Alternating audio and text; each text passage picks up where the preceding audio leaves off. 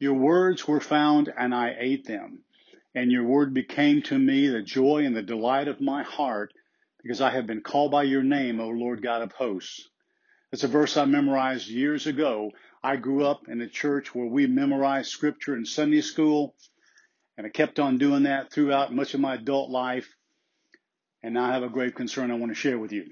I'm Walter Spires with Desperate Men Ministry and Only Jesus Light the discipleship and evangelism arms of our ministries, and we are focused on the Word of God because that's all I study and teach. And here's my concern. Too many Christians don't read their Bibles. They don't know the Word of God. They know about the Word of God. And the number is even greater, obviously, outside the church. So here's what we're going to do. I've been grieved in my spirit about this for a while. I've been praying, asking the Lord, journaling, and we've come up with this worth remembering worth remembering. That's the new series I'm going to begin when we crank up after this holiday week to encourage you and exhort you and hold you accountable for not just reading the Word of God, but memorizing it. And here's what the format's going to look like. I'm going to take key verses from the Word of God.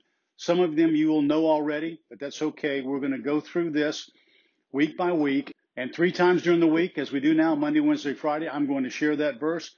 I'm going to talk a little bit about what it means and its application to our lives.